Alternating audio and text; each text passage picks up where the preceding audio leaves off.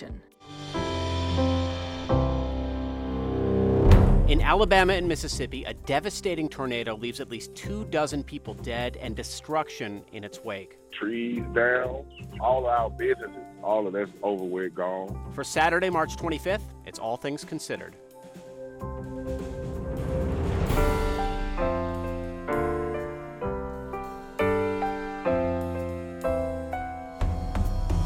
I'm Scott Detrow. TikTok's CEO was grilled for hours on Capitol Hill. One lawmaker says data privacy is a concern, but... The problem is we see the bullseye in front of us, and then they're shooting 90 degrees to the left or right, trying to figure out how to address it by trying to ban a platform. And we head to Ukraine to meet the street artist who's turning rubble into art. If you didn't think about death or destroyed, it looks so beautiful, like a flower. First, the news. Live from NPR News in Washington, I'm Janine Herbst. Tornadoes tore through the South overnight, leaving at least 25 people dead in Mississippi, at least 1 in Alabama. In the Mississippi Delta, entire communities have been leveled. Mississippi Public Broadcasting's Kobe Vance has more on the significant damage done to the western part of the state. The town of Rolling Fork, Mississippi, is a scene of disaster, with most of the town having sustained severe tornado damage. Mississippi's Lieutenant Governor Delbert Hoseman is meeting with local leaders, emergency managers, and residents to ask what they may need to begin recovery efforts. Picking up the debris would take months just to move that. So I was meeting with him about how we go forward. I mean, my operation, I'll be meeting with him shortly. So there'll be some help here, but these people have suffered a catastrophic loss. Mississippi's governor has declared a state of emergency to aid in getting rescue operations underway. For NPR News, I'm Kobe Vance in Jackson. 15 people were found suffocating in a train car in South Texas yesterday. 2 were pronounced dead on the scene. 10 were hospitalized. Texas Public Radio's Joey Palacios reports officials stopped that train after being alerted to the migrants inside. Uvalde police said they were alerted by a 911 call and then notified Border Patrol agents who searched the train about 3 miles east of nearby Canipa. Uvalde Mayor Don McLaughlin said the train was sitting in the afternoon sun for more than 3 hours. Union Pacific Railroad, which operates the line where the migrants were found, is leading the investigation into what happened on the train. A Homeland Security Investigation Unit from Immigration and Customs Enforcement said it was looking into the possibility of human smuggling, but wouldn't provide any more details. The segment of Highway 90 between the border town of Del Rio and San Antonio has become a major route for human smuggling. Last June in San Antonio, 53 migrants were found dead in a tractor trailer. I'm Joey Palacios in Canipa. Vice President Harris kicks off a 3-nation tour of Africa this weekend. This as the U.S. pitches itself as a better partner than China, a longtime investor in the African continent. Michael Kaloki has more. The vice president is due to arrive in the West African nation of Ghana on Sunday. During her 4-day visit to the country, Harris is expected to meet with Ghanaian President Nana Akufo-Addo. She is also scheduled to meet with young Ghanaians working in the creative arts, as well as women entrepreneurs. The vice president is expected to announce a series of public and private sector investments aimed at empowering women and reducing the digital gender divide in Africa. Following her visit to Ghana, the vice president is scheduled to proceed to Tanzania and later to Zambia. For NPR News, I am Michael Kaloki in Nairobi. And you're listening to NPR News from Washington. This is 90.9 WBUR. I'm Josie Guarino in Boston. A church service for Ukraine was held in Jamaica Plain this afternoon, a year after the Russian invasion. The Archdiocese of Boston and Ukrainian Catholic Church say their worship together expressed solidarity with Ukrainians. Metropolitan Boris Gudyak is the Archbishop of Ukrainian Catholics in the United States. He says he's grateful for churchgoers in JP. This parish has been very active in supporting the people in Ukraine with humanitarian aid, with advocacy, and with prayer. Today's service was held at the Christ the King Ukrainian Parish. Massachusetts housing agencies are asking state lawmakers to extend a pandemic-era policy that prevents evictions. Jill Kaufman reports the protection expires this Friday. The policy requires eviction cases to be paused when a tenant has an application for rental aid in process. That includes money from the Residential Assistance for Families in Transition program, or RAFT. Keith Ferry is the executive director of the housing agency Wayfinders in Springfield. He says every day their lobby is filled with people asking for help. The applications are complicated, he says, but there is money available, and the moratorium policy buys people time to prevent an eviction. It's concerning that if there is not coordination between the courts and understanding where these applications are in a way that is working toward a goal of housing security and stability, that we could be facing some dire situations. Housing agencies are asking for an extension of the state eviction moratorium through July 2024. For the New England News Collaborative, I'm Jill Kaufman. Investigations are underway into last night's major fire in Scituate. 5 beachfront homes were destroyed. It's 5:05. In sports, the Bruins beat the Lightning today 2-1 at the Garden, and that win clinches the Atlantic Division title. With their 56th win of the season, the Bruins are within one victory of the club record set by the Big Bad Bruins in 1970 to 1971. The Bees play again tomorrow against Carolina. The forecast is calling for some light rain tonight, temperatures around 38. This is WBUR. We're funded by you, our listeners, and by the George Lucas Educational Foundation, creator of Edutopia, for 30 years, committed to advancing educational innovations and research that improves pre-K to 12 learning. More at edutopia.org. This is All Things Considered from NPR News. I'm Scott Detrow. We begin tonight's program in western Mississippi, where a rare long-track tornado left a trail of devastation Friday night. At least 24 people are dead there and in Alabama, which also saw extreme weather. Thousands of homes are without power, and many people are facing a future where everything they own has been destroyed. In the mobile park that I'm at, there's nothing left. There are vehicles on top of the area diner. There's a pool table out there and a couple of arcade machines, but that's all that's standing there. Every individual mobile home is gone. Emily Wagster Pettus is a reporter for the Associated Press, where she covers Mississippi politics, and she's with us now from Rolling Fork, Mississippi, where the damage was most severe. Emily, welcome to All Things Considered. Hi, Scott. Thank you. I mean, the images coming out of Rolling Fork and other towns show cars and trucks driven into the ground at right angles, shredded homes, shredded warehouses, debris everywhere. Just start by telling us what you're seeing today. Yes, the destruction, I mean, some of it is just crazy. Like you said, there are vehicles that were just turned upside down. I saw a truck upside down in a ditch. I saw large hunks of metal wrapped around trees, houses with the roofs just pulled apart. The First Baptist Church, the steeple had been knocked down to the ground. There are a lot of people in Rolling Fork to help, though. A lot of people showed up with chainsaws today. And what sort of conversations have you been having today?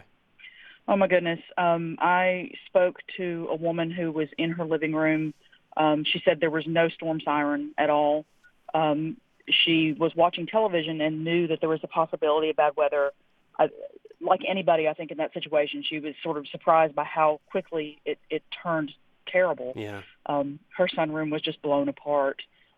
Fortunately, she was okay. Her family is okay. But just across the street from her, there's a woman who lived in a mobile home. That mobile home was obliterated, and her neighbor was killed. I mean, at this point in time, it's probably too early to know the full extent of the damage. But as we have this conversation, what do we know big picture about what happened? One thing that's important to remember about this part of Mississippi is that it's very poor. The counties where this huge tornado went through, Sharkey and Issaquena, are two of the least most sparsely populated counties in the state. It's a largely agricultural area. They grow a lot of cotton, corn, and soybeans around here. There are a lot of people who work at kind of low-wage jobs. And so there are a lot of questions about just the ability of people to get back on their feet and recover financially. I mean, some people lost everything. I mean, the extent of the storm, it seems so powerful, so long-lasting in a rare way. Do meteorologists have a sense of why this tornado was so powerful? you know, that is a great question, and I wish I had paid more attention to that, but I've been out in the field interviewing people today and not talking to meteorologists. All right. Well, Emily Wagster Pettus, a reporter with the Associated Press, thank you for sharing some of your reporting with us today from Rolling Fork, Mississippi. Thank you. In West Reading, Pennsylvania, late Friday afternoon, a massive explosion blew apart a chocolate factory known for making chocolate Easter bunnies. The blast killed at least 2 people, and 5 more are missing. Gabriella Martinez of member station WITF has more from the scene of the explosion. Emergency crews have been on the scene since shortly after the explosion. Rescue teams are using dogs and imaging equipment to locate victims. There are piles of rubble on the street. Pennsylvania Governor Josh Shapiro visited the site along with Pennsylvania's Emergency Management Agency Directorate and vowed to deploy any and all Commonwealth resources for the recovery efforts. Police Chief Wayne Holman briefed reporters. The discovery of life overnight recovery efforts provides hope that others still may be found. West Reading Mayor Samantha Cagg issued a declaration of emergency in the early morning hours. Search and rescue efforts continue to push forward. The community has continued to support the victims. Luis Martinez lives down the street from the factory and heard the explosion. The whole foundation was shaking. You know, everyone's here. Literally, the way it felt from inside, I was literally in my living room. It felt like the whole house was coming down. You know, that's how literally it felt. And it took me a couple of seconds to gather my awareness of exactly what the heck was happening. He ran out to help victims on the street who are now recovering in the hospital. I'm just concerned for the people that are still in there. The search goes on for those people who are still missing, and the cause of the explosion is still being investigated. For NPR News, I'm Gabriela Martinez in West Reading, Pennsylvania.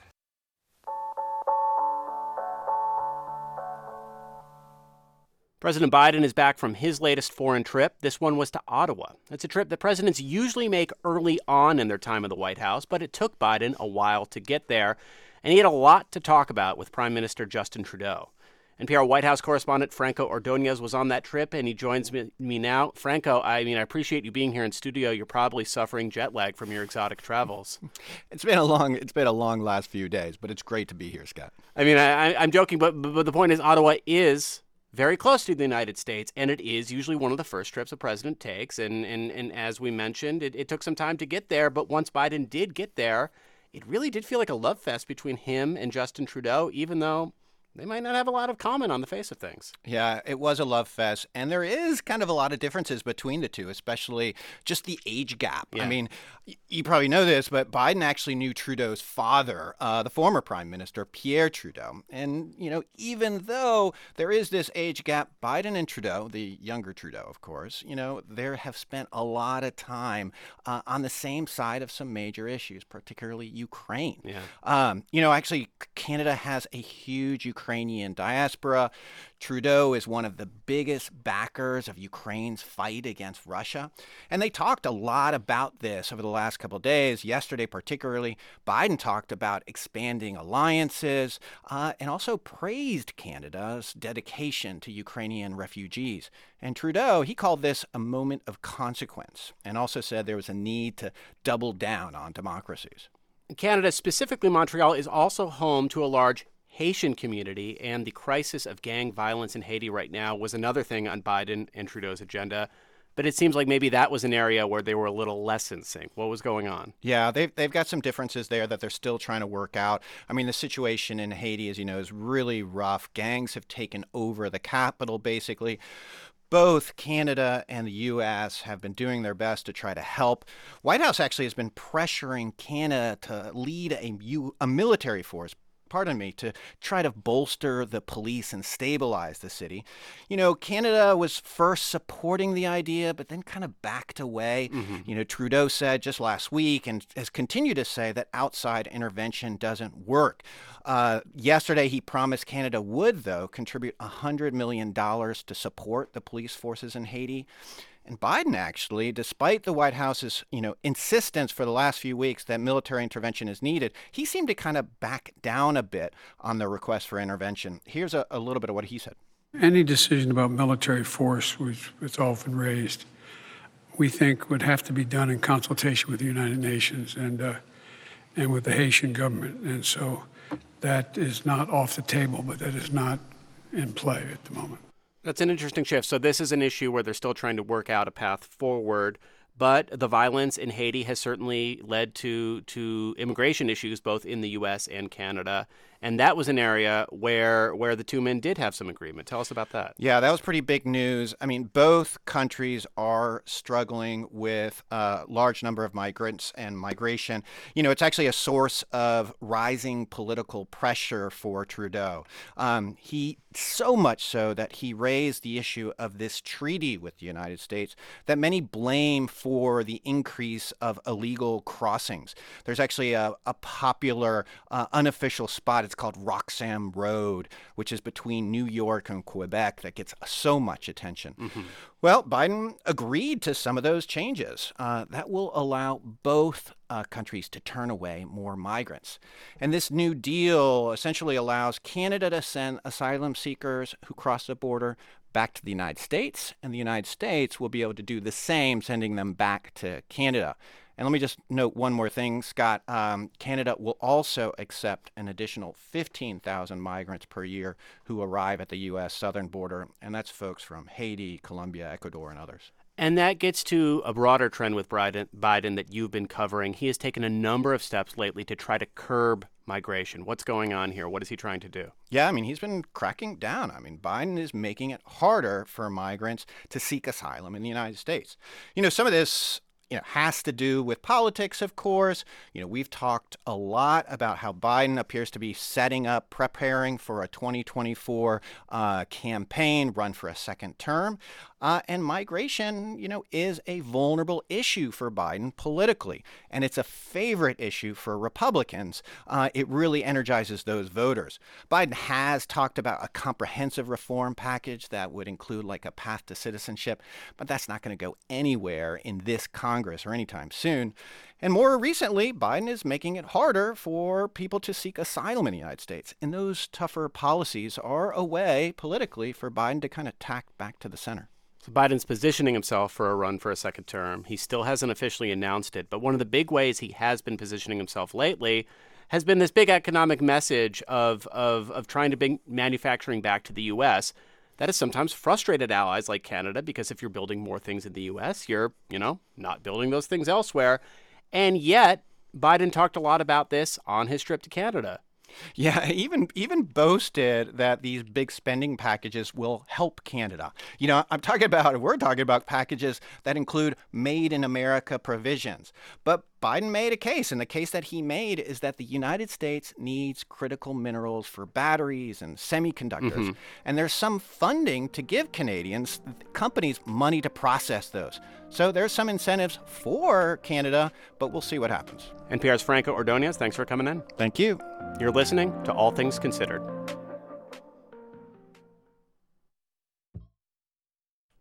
This is 90.9 WBUR. I'm Josie Guarino. Lend us your ears anywhere with the new WBUR app. Tap and listen when and how you want. Download or update in your app store now. We're funded by you, our listeners, and by The Huntington, with Clydes, nominated for 5 2022 Tonys, including Best Play. The joyous comedy and Broadway hit Clydes comes to the newly renovated and beautifully restored Huntington Theater, March 24th through April 23rd. Written by two-time Pulitzer Prize-winning playwright Lynn Nottage. huntingtontheater.org. The time is 5:18, coming up at 6 on It's Been a Minute, celebrating spring and the start of wedding season. WBUR supporters include Bernadine Sung-Megason and Tim O'Sullivan with Compass New England, helping clients navigate the evolving Massachusetts real estate market. More at homesbybernadine.com. I'm Janine Herbst with these headlines. More than 24 people are dead after powerful tornadoes slammed into Mississippi and Alabama overnight. Rescuers are looking for survivors amid the rubble after some towns were destroyed, and power is out to tens of thousands of customers in the region. In western France, more than 30 protesters were injured in violent clashes with police around a giant agriculture irrigation reservoir. And March Madness continues today in college basketball with a twist, with Miami's win over Houston and San Diego State's takedown of Alabama. The men's NCAA tournament will not have a number one seed in the Elite Eight for the first time since seeding began in 1979. I'm Janine Herbst, NPR News.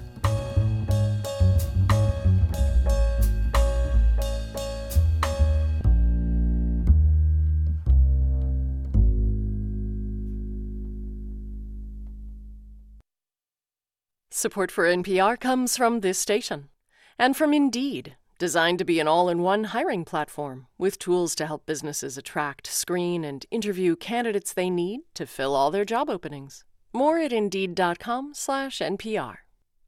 And from Bank of America, offering access to resources and digital tools designed to help local to global companies make moves for their businesses. Learn more at bankofamerica.com/bankingforbusiness.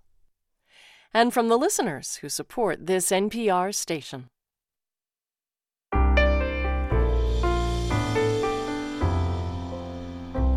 This is All Things Considered from NPR News. I'm Scott Detrow.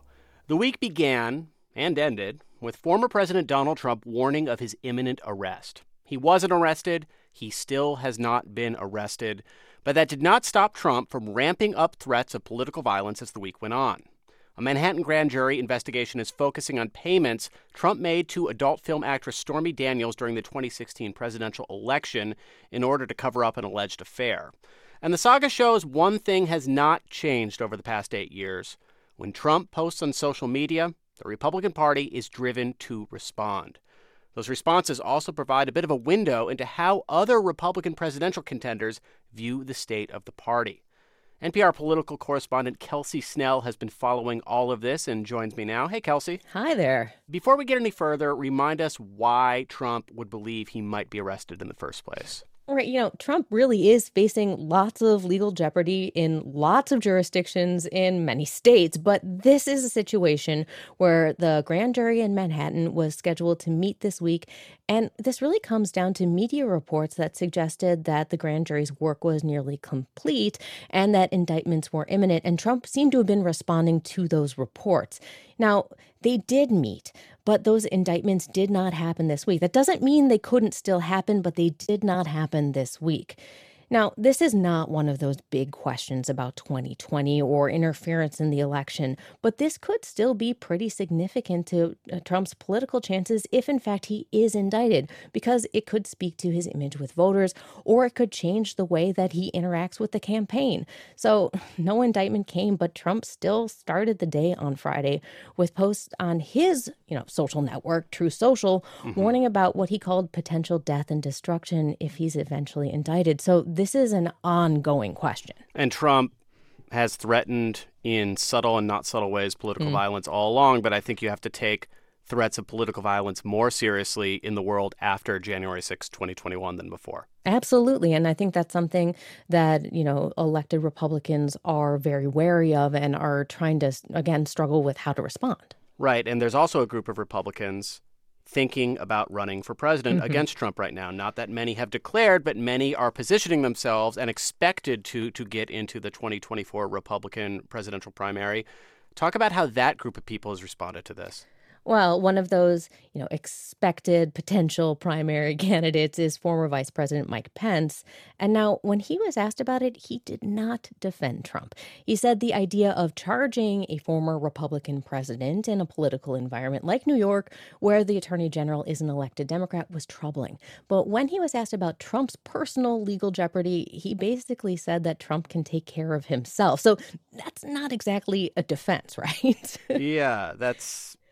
And Mike Pence is somebody who's kind of tried to have it both ways many times when it comes to his relationship with his former running mate. Yeah. And, I was also interested in another person who is presumed to be jumping into the race, and that's Florida Governor Ron DeSantis. Now, he took the same tactic as Pence, sort of. He called it a possible prosecution and that it was political, but he also took a pretty clear jab at Trump. This is what he said. I don't know what goes into paying hush money to a porn star to secure silence over some type of alleged affair. I can't speak to that.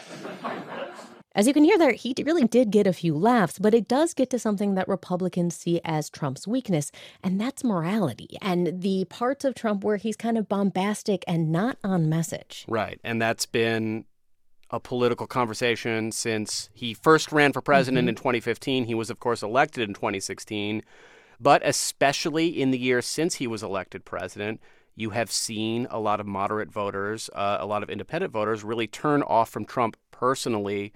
How are people like Ron DeSantis trying to walk that line and trying to make that attack, even as they try to avoid directly confronting him? I mean, they're trying to highlight these moments where Trump breaks with the image of the rest of the party. And you're also seeing Republicans trying to use their position in controlling the House of Representatives to move legislation that establishes a kind of positive record for them to run on. And in a good example of that is the vote that they had this week on the parental Bill of Rights. They're trying to establish this space of, you know, culture wars issues where they can take on an affirmative argument. We're also seeing it in the realm of transgender rights and other social issues where they think they can really capture their base. So there's a serious legal situation happening this week, but I have to say there's been a lot of deja vu of another Trump dynamic. He posts something on social media. It gets into cable news. Republicans respond. I have very specific memories of being with you in the Capitol in 2017 and 2018, chasing down lawmakers, trying to get them to respond to tweets. At a certain point when Republicans would say, oh, I haven't seen it, reporters would say, well, I, in fact, printed out this tweet and here you go. You can see it right now. I mean, it is a powerful tactic from Trump, and it really served him both as a candidate and as president to be able to take control of social media, to force responses. But that's not always positive for him. It was a real turnoff, as you mentioned, for some voters, and it really did create new negative issues for him to respond to, both as president and after his presidency. So here we are in 2023. And in many ways, it feels very much like 2015, in which Donald Trump is a declared candidate for president. You have a lot of Republican office holders and a lot of Republican officials saying in subtle ways, in on-background ways, I would love it if this man is not the nominee of our party. But you have a big chunk of Republican voters who love Donald Trump, and you don't have anybody who is topping him on the polls right now. So a question, again, March 2023, that I could have asked you in August 2015, have Republicans come up with a way to successfully navigate Trump, his social media posts, the controversies that come with it? They have not. I mean, he is the former president. He has access. He is able to reach audiences that they are just not able to. And he is a huge force that they cannot avoid responding to. And he is extremely skilled at hijacking the national stage and conversations that Republicans don't want to have. Like you said, he was doing this before he was a candidate for president in 2016. This is something that he has honed over time. And Republicans are still trying to figure out how they respond. NPR's Kelsey Snell, thanks for joining us. Thanks for having me. On Thursday, the CEO of TikTok testified before the House Energy and Commerce Committee and was grilled by representatives from both parties. Your technology is literally leading to death. You know, you say you're benign, you want to do good things for the public, so let me ask you, what about a commitment that says that you won't sell the data that you collect? Yes or no, do you screen against content from nations that commit crimes against humanity? That was Republican Congressman Gus Bilirakis of Florida, Democrat Frank Pallone Jr. of New Jersey, and Republican Gary Palmer of Alabama. In recent months, opposition to TikTok has gained momentum in the United States, with more and more lawmakers, Democrats and Republicans, raising concerns that TikTok's parent company, ByteDance, might be sharing data from U.S. users with the Chinese government. Many are calling for a ban on the massively popular app that boasts 150 million U.S. users. Despite the growing opposition to the app in Congress, a relatively small group of Democratic representatives have spoken out against a proposed ban on the app. This is more governing through fear-mongering without actual evidence. That's Congressman Jamal Bowman, Democrat from New York. Making the case alongside Bowman is a fellow progressive, Mark Pocan, Democratic congressman from Wisconsin, who joins me now. Good afternoon. Glad to be here. At this point, there's a pretty broad bipartisan consensus on this issue. I guess my question to you is, why are so many of your colleagues wrong? Well, this is kind of the classic difference of what a member of Congress is and what the country is. There's a real issue out there. And we should be addressing our privacy of our data across all social media platforms. The problem is we see the bullseye in front of us, and then they're shooting 90 degrees to the left or right, trying to figure out how to address it by trying to ban a platform. In reality, we have to take on all the platforms to make sure that we're protecting people and the privacy of their data. But, you know, what we're doing isn't even close to that. So it seems like you're saying that the personal information being sucked up by TikTok is happening, but your point is that this happens on Facebook, this happens on Instagram, this happens on Twitter as well. And I see that, but there's the specific question here with TikTok of the Chinese government and its interactions with the company. What's your response to that? They haven't shown us anything yet to say that's being done, right? Normally, we would have classified briefing or some sort of briefing if that was the case. That hasn't happened. But, you know, what is happening is Congress, the average age, I think, is 57 and a half. And if you asked, I would guess somewhere between 80 and 90% of members have never been on TikTok, but they certainly have lots of opinions. And this week, I think we had a relatively cringeworthy hearing where members, you know, asked questions about, does TikTok access your internet? And you know, is the leader of China your boss, and all sorts of other really crazy questions, which is what often happens, as you know, on a lot of different technology issues. You know, members of Congress, especially, you know, on some of these committees are not probably the most well-versed on these issues. Yes. The reality, though, is there is a real problem out there. And, you know, I think some of the antitrust subcommittee work on judiciary has been actually trying to get at going after some of these social media giants. The problem is, in order to go after all of them, you have to go after a lot of lobbyists in Washington. You got to go after some of the richest people in the country who, by the way, happen to contribute to both Democrats and Republicans, and that makes it tougher. So in trying to act like we're addressing the problem, I think a lot of people are just missing the target and saying, let's go after TikTok because maybe, possibly they could do this. And if they were actually right, then we should have questions about why we're making phones or computers in China, why we have cloud services out of China. You did mention lobbyists. I do want to ask, have you had conversations with TikTok, which is certainly mounting a lobbying campaign as it comes under this pressure? No. In fact, what's funny is my office has just heard me complaining about this because, you know, I have to be one of the people who's one of the 150 million people that is a consumer of TikTok. But there certainly is an issue about how they deal with our data and privacy and in pushing certain content. And I'm not saying that we see that coming out of TikTok, but we see that coming out of social media in general. Those are real issues that we should be able to, in a bipartisan way, address. And some of this, unfortunately, I think falls into the category of xenophobia. You did say a lot of the deep concerns at the heart of this are hypothetical at this point. There's not clear evidence. But TikTok did admit that employees in China accessed the personal data of some U.S. journalists who were reporting on company leaks. Was that specific issue, which again, TikTok did admit, concerning to you? Anytime they're misusing, any social media platform is misusing or without our knowledge, doing some work with data, it should concern everyone. You're a top progressive. A lot of younger progressive voters use TikTok every single day. I mean, what do you think the real world response would be if this ever was somehow banned? I mean, you're talking about the fact that a lot of lawmakers are not, you know, deeply connected to this platform, but millions and millions of younger Americans are. Yeah, I mean, that's the disconnect. In fact, you know, even younger members, I got to admit, I had a conversation with a younger member who's like kind of giving some of the rhetoric that bluntly comes out of some of the paid organizing efforts by some of the other companies that are out there trying to, you know, paint TikTok in a certain way. And I finally said to the person, have you ever been on TikTok? And they said, no.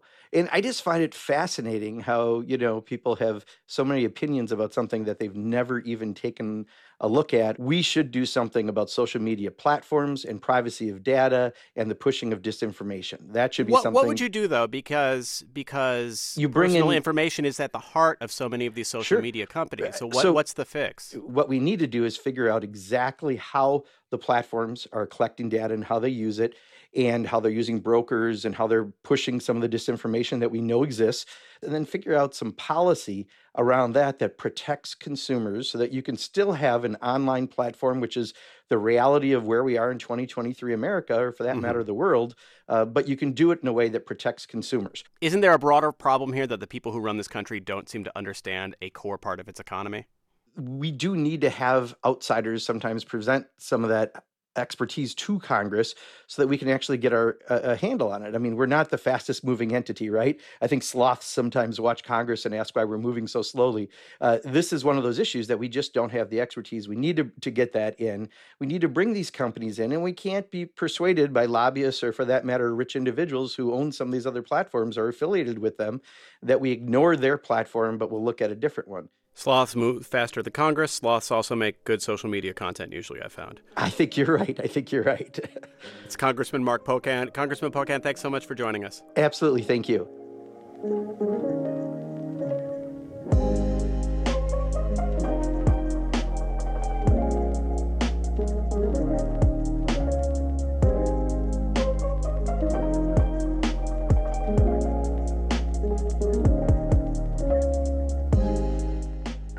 You're listening to All Things Considered. The northeastern Ukrainian city of Kharkiv has been heavily attacked over the last year. Thousands of residents have fled, but one street artist has remained. NPR's Eleanor Beardsley spoke with the man known as the Ukrainian Banksy. I meet Hamlet Zinkivsky, or Gamlet, as the name is pronounced in Ukrainian, on a windy March day in his native city of Kharkiv. The 36-year-old was born and raised here in Ukraine's second-largest city, known for its heavy industry. Zinkivsky says life felt stagnant in his drab, post-Soviet country. He used to dream of immigrating to the West. Then came the Maidan uprising in Kyiv in 2013 against the corrupt, pro-Kremlin president Viktor Yanukovych. But start Maidan, and I think, now I am really interesting. And when Yanukovych moved to Russia, I think, yes. And after start the war, I think, now we have a future. As horrible as it has been, he says this war has also inspired him. For me now, it's a brilliant time, very hard time, but brilliant, amazing time, because I feel every day something amazing, something new. As a young student at Kharkiv Art School, Zinkivsky dreamed of becoming a painter of traditional religious icons. But 15 years ago, he discovered street art on the internet. He's never looked back. His black and white contemporary drawings with captions speckle the city. Zinkivsky painted 35 last year alone. He walks the streets in search of the perfect place. Oh, we just crossed one of his works on the sidewalk. I almost stepped on it. Okay, so you used the cluster bomb indentations. Because if you didn't think about death or destroyed, looks so beautiful in asphalt, like a flower. The occupier brings its own flowers, Zinkivsky's caption reads.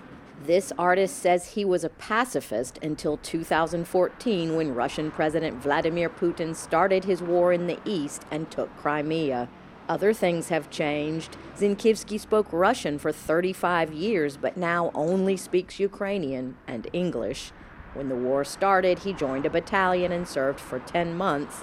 Then his commander told him to get back to the streets. They said, no way. For what? It's stupid, because city is totally empty. No, Gamlet, people need it. And he was right, really right. Zinkivsky says he feels like he's part of the history of his city now. As we walk the streets, air raid sirens go off. For me, it's like a sound of my city. You wake up because bombing center, and you don't know, you work all day or die in this day. And it's very interesting period for my life. People often stop Zinkivsky on the street to tell him how much it means to them he's still here and making art. On a black wrought iron gate is his white drawing of a children's seesaw. The war steals a lot of time and opportunities, it says on one side of the seesaw. On the other, the war gives a lot of time and opportunities. Kharkiv resident Olena Olenich is studying the drawing with her husband and child. She agrees. This war has stolen a lot from us, she says, but soon we will be victorious and free. Zinkivsky also dreams of a new Ukraine. Without corruptions, without stupid people, and to help to in other countries.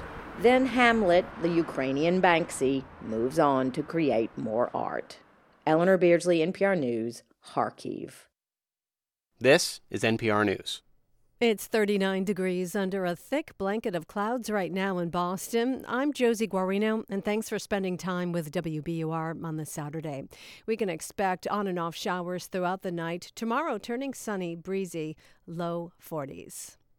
Coming to City Space, Tuesday, April 4th, Olympian and long-distance runner Kara Goucher to discuss her new memoir on one of the biggest scandals in running history.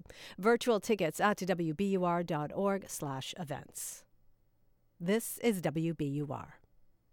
I'm Susan Stamberg. When the time comes for a new car, consider donating your old one to us. We will turn it into your favorite programs. Here's how. Just go to WBUR.org. WBUR supporters include Stanhope Framers, Back Bay and Somerville, celebrating 50 years of museum-quality custom frames for individuals, artists, and businesses. StanhopeFramers.com. I'm Janine Herbst with these headlines. Israel's defense minister is calling on his government to stop advancing legislation that would weaken checks on the presidency. He is the first senior leader to publicly oppose the judicial overhaul that sparked months of unprecedented protest. In Florida, authorities say two Cuban migrants used a motorized hang glider to fly the approximately 90 miles from the communist island to Key West. The Monroe County Sheriff's Office says the duo landed safely at West International Airport today and were turned over to the custody of the U.S. Border Patrol. And the UAW has a new leader. Sean Fain won over incumbent Ray Curry in a close election. He will be sworn in tomorrow. I'm Janine Herbst, NPR News.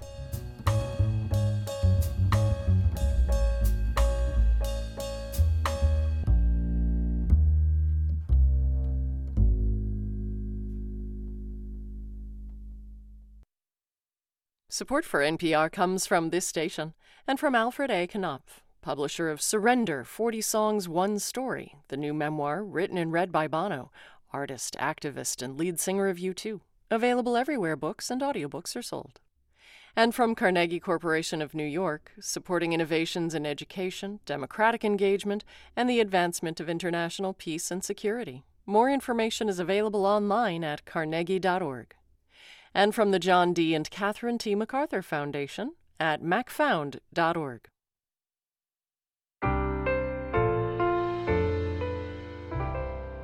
This is All Things Considered from NPR News. I'm Scott Detrow. Black pioneers in video game development have pushed the field forward. There's Jerry Lawson, who helped make video games playable at home, and Ed Smith, who reimagined consoles in those early days of at-home gaming. But even though there are hundreds of thousands of jobs in the video game industry, black people only hold 5% of those jobs. That's according to a 2021 survey from the International Game Developers Association. But their numbers have been growing, so NPR's Brianna Scott spoke with some black indie video game developers about how they got their start. Growing up as a kid in Texas, Zelvier Nelson Jr. knew he wanted to be part of the video game industry. I was reading an article about Duke Nukem Forever, a kind of infamously panned video game. And it mentioned that game journalists got games for free. And I was like, oh, game journalists get games for free. That is the only job that makes sense for a child in this world. So thanks to the power of the internet at 12 years old, I pretended to be an adult. And I got my first job. Bold move for a preteen, but it worked. He began reviewing games from companies like Activision and Bandai Namco Entertainment. Soon, Nelson was writing for well-known industry outlets like PC Gamer and Polygon. And before he was old enough to even vote, Nelson had gained a lot of insight into the video game industry, like how grueling it can be. I decided I didn't want to be a part of it anymore. But there was one thing he still wanted to try, making his own video game, even though he knew the industry had its issues. The problem is, I loved it. I found a deep joy and satisfaction in the process of making a video game. That first game he developed would start him down a path of working on various games with varying roles, from creative director to narrative designer, like on the game Space Warlord Organ Trading Simulator. It is a virtual stock ticker and auction interface set in the far future, where you are buying and selling the one thing everyone needs and has at the end of the world. Meat. Organs. Juicy jiggly bits. Or an airport for aliens currently run by dogs, which, yes, is exactly like what you're probably thinking right now. You get a boarding pass, 50 boarding passes if you want. That dog has short-term memory loss. He's just happy to help. You look for your flight. And that was sort of the catalyst for Nelson founding his own video game studio, Strange Scaffold, in 2019. He started with a $2,000 investment from his dad. That $2,000 grew to $40,000 through what Nelson says was elbow grease and the grace of God. Strange Scaffold has now released 5 games, completing our 6th. Got 2 more at least releasing this year. That all came from an amount of money that I had been told when I started my studio is not enough to make a video game or to pay people effectively. And we've managed to do both. We are actively giving people money to make their video games. Like, we're just trying our best to remove the barriers. Kat Small is another developer and product designer based in New York City. She says access to capital is just one thing that can prevent Black people from getting into the video game industry, which is one of the reasons that Small and a fellow group of developers organized the Game Devs of Color Expo, a place to showcase their games and connect developers with the people who write checks. Small herself started coding at the age of 10. She wanted to make her own dress-up doll game. The thing that I really have always loved about games is the ability to become something else or to imagine different worlds. One game Small has developed is called Sweetheart. You play as a 19-year-old Black girl from the Bronx, going through the ups and downs of everyday life. Choices like what you decide to wear affect how you're treated in the game, and it highlights some of the microaggressions Black women face. Being a Black woman in New York City, you experience a fair amount of street harassment. And a man actually told me that he was not going to harass women or catcall women anymore after playing the game. Without Black people in the driver's seat, games like that probably wouldn't exist or have the same kind of impact. Race is a big part of games these days. I feel like the characters that we play, the people that make the games, they all kind of need to kind of represent something. Neil Jones, better known as Ariel Knight, is another video game developer who wants to see more people who look like him in the industry. He's based in Detroit, and his grandma, who raised him, is actually part of the reason he got into video games. And my favorite thing was after she would get done, working and cooking and all that stuff, she would just want to play Bejeweled, and I would sit there and watch her. And then she would give me the controller, and I'd try to be her scorer, and we'd go back and forth. Jones taught himself most of what he knows today about video game development. The first game he developed and published is called Never Yield. Now, if you're familiar with the game Temple Run, Jones says Never Yield is kind of similar. Set in a futuristic Tokyo-style Detroit, you play as a lost person being chased by enemies. This one has cutscenes. The player interacts with the environment and has a lot of freedom of movement. I spent a lot of time with my friend Dan doing a full original soundtrack.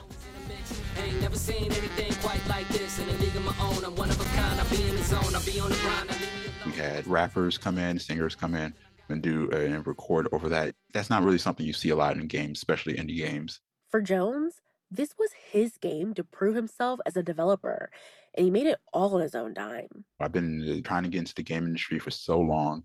Let me make my own thing. If I'm never going to make it into the game industry, let me make a perfect example of this is what they're rejecting. His, quote, perfect example of a game was a success. Never Yield was released in 2021 on several major gaming platforms. But Jones believes skilled video game developers like him should be further along in their careers. By now, I should be a studio lead or some kind of leading some massive project. Many video game companies pledged in 2020 to do better when it comes to diversity and inclusion.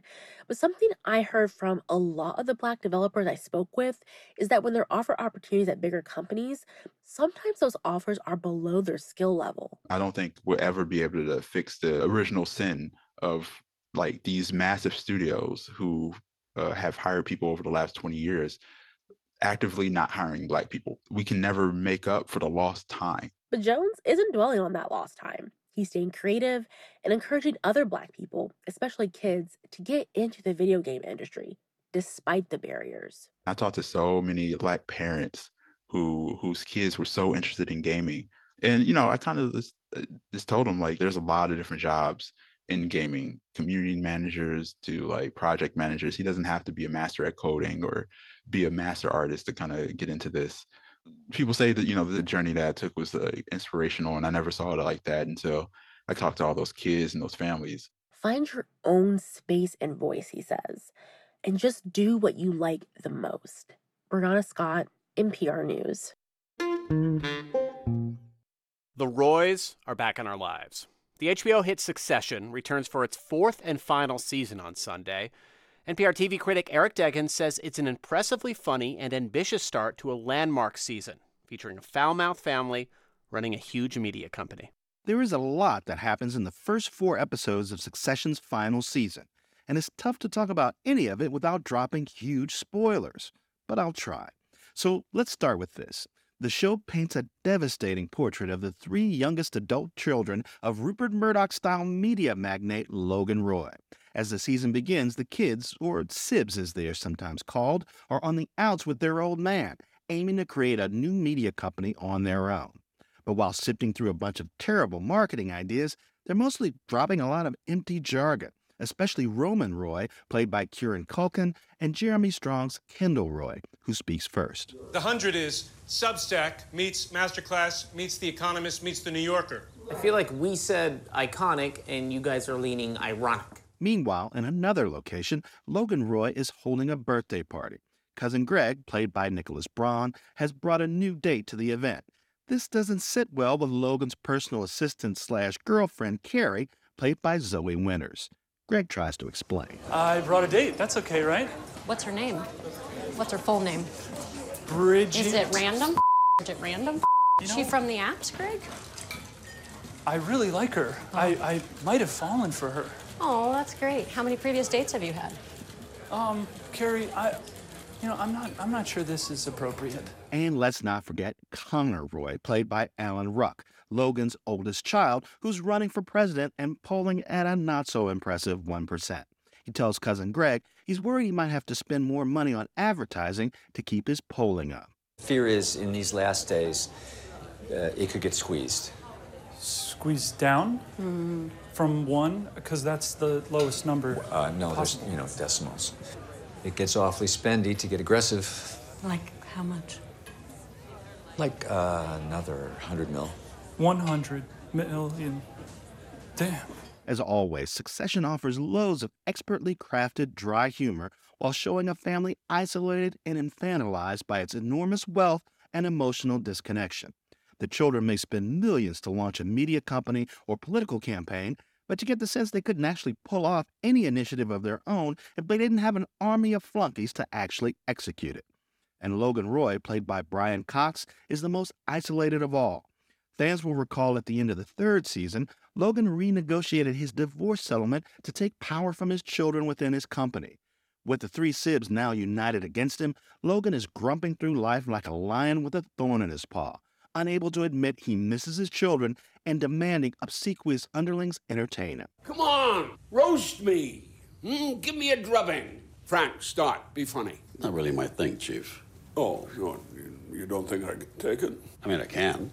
The thing about Logan Roy is he's a tough old nut. Oh, Christ, sit Caesar. The real drama of Succession often plays at the margins. How a character reacts after an embarrassing moment or acidly tart put-down. And the cast reveals some amazing acting chops here, especially after a huge event in the third episode, which changes everything. I won't detail it here, but it does reset all the relationships, revealing that Succession isn't just a satire of how the whims and dysfunctions of the wealthy affect our world. It's the story of a deeply disordered family that somehow still struggles to find each other through the steepest obstacles that wealth and the world can supply. I'm Eric Deggans.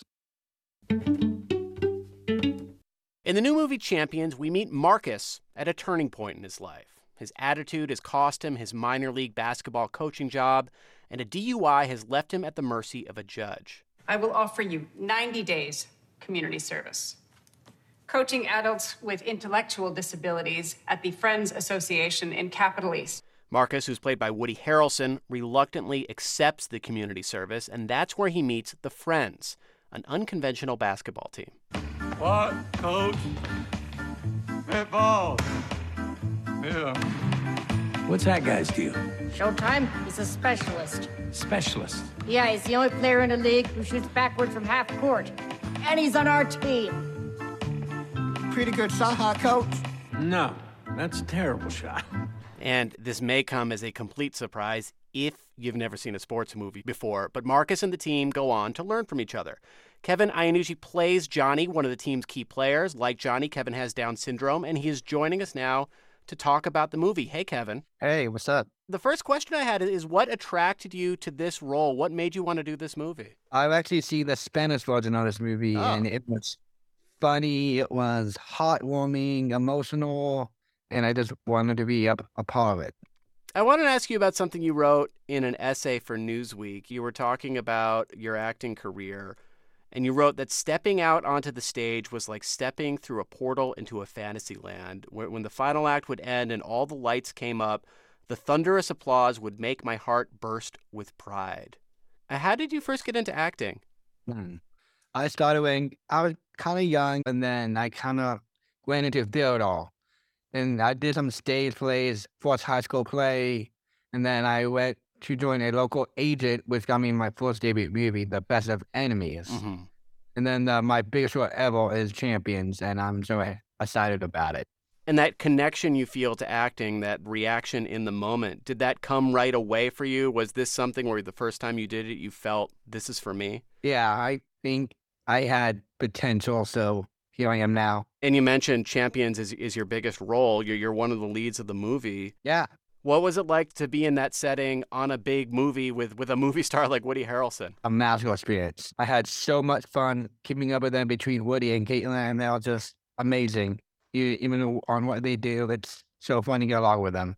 I mean, there's a message in this movie, and I'm wondering if you think the movie as a whole might have a broader message for Hollywood. There's been such a conversation about diversity in movies. Yeah. Do you hope that this opens the door for more roles like people like you or more movies with this kind of focus? I totally agree about that. And I do see people with disabilities, you just go out for it and do what you got to do and believe in it. What's been your favorite memory of this process? I think one of my favorites has to be actually cover karaoke. Yeah. Filming that scene, I say, knock that down and get up again, and now this got to keep me down. I think that was like one of the most favorite songs I have that I like to listen to. That's a fun song to sing, but was it did it make you nervous to be goading Woody Harrelson into singing along in that scene? Not really. No. That was one of my favorite scenes in the movie too. What comes next for you? You said this is your third movie role, right? Yes. I can't wait for any other roles to come. I'm going to keep acting. Well, I can't wait to see him either. It's Kevin Iannucci, who plays Johnny in the movie Champions, which is out now. Kevin, thank you so much for talking to us. Yeah, thank you.